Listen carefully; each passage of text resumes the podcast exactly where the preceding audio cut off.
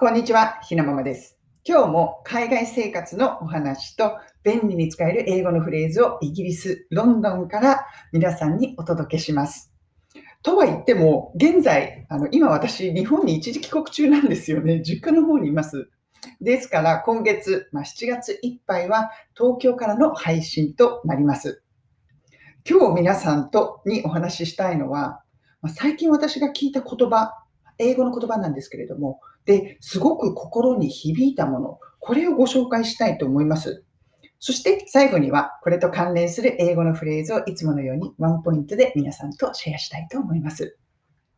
この言葉、本当に心に響きました。うん。ぐっと刺さりました。これ、どこで聞いたか正直私は覚えていないんですけれども、多分 YouTube チャンネルだったと思います。ある方が講演のようなもの、講演をされていて、その中で、ポロッと言った言葉というか、まあ、一文でした。この文章はこのようなものでした。You should be afraid of taking risks, but you should be even more afraid of staying where you are. このような一文です。これを訳すと、You should be afraid of というのは、まあ、should というのはするべきということですよね。で、afraid、怖い。だから、あなたは恐れるべきなのです。of taking risks。リスクを取るということは、まあ、恐ろしい。あなたは、あの、それに対して恐ろしいと感じるべきことなのです。But, しかし、you should be even more. even more っていうのは、more っていうのはもっとってことですよね。これ even more にすることで、さらにここがあの強調されます。ですから、あなたはそれ以上にさらに afraid of staying where you are. と staying where you are っていうのは、あなたが今いる場所にずっと居続けてしまうということです。まあ、現状維持、まあ、守りに入るっていうことになるんですかね。とそれに、その今いる場所にずっと居続ける、居続けてしまうことをもっと恐れるべきなのですと。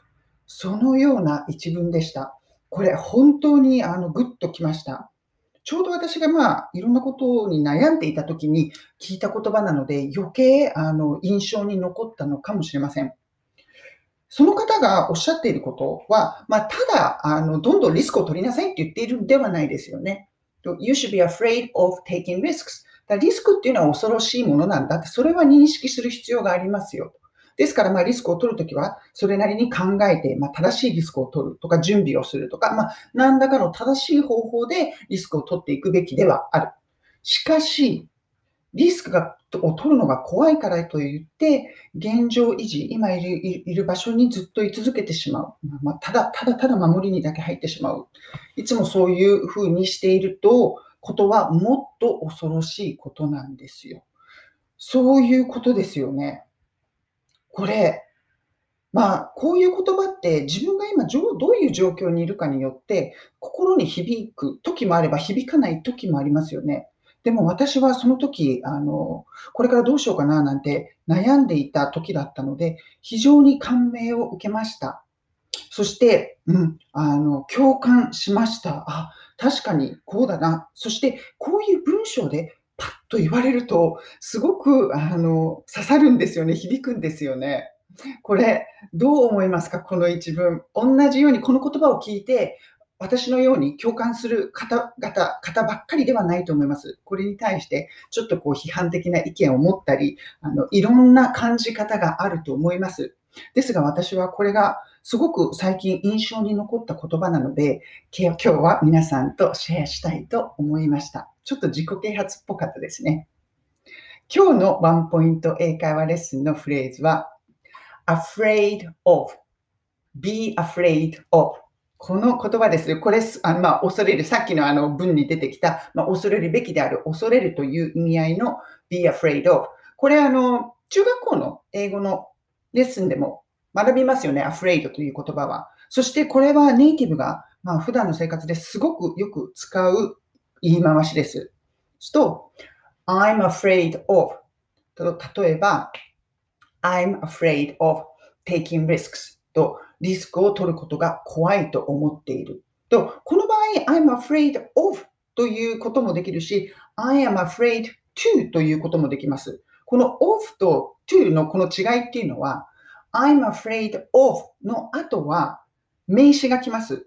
そうすると、例えば、うん、I'm afraid of snakes と、蛇が怖いんです。蛇が恐ろしいんです。と、スネークっていうのは名詞ですよね。でも、さっき言った taking risk, take risks っていうのは take っていうのは動詞ですよね。ですから、of の後につける場合は ing になります。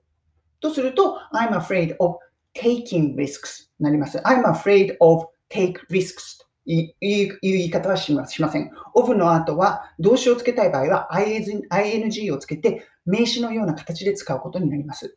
その一方で、I'm afraid to to を使った場合は、その後は動詞をそのままつけます。そうすると、I'm afraid to take risks と take をそのまま動詞で ing ではなくて、そのままポンとつけます。これが of と to の違いです。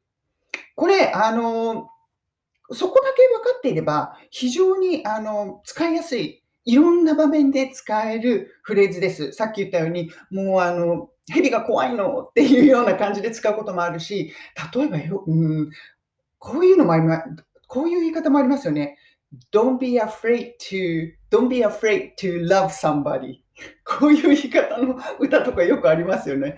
Don't be, 恐れるんじゃないよ。Don't be afraid to love somebody とか someone。だ人を愛することは恐れてはいけないよ。そんな歌ありませんでしたか？よくありますよね。そういう形で使ったりとかします。うん、非常に便利に使える、まあ、今日私が心に響いたこの文章とピタッとくるいいフレーズだったので、皆さんとシェアさせていただきました。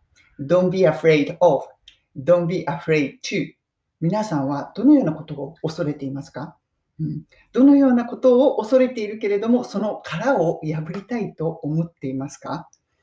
ちょっとそんなことを考えながら一日をスタートするのもいいんじゃないかなと思いました。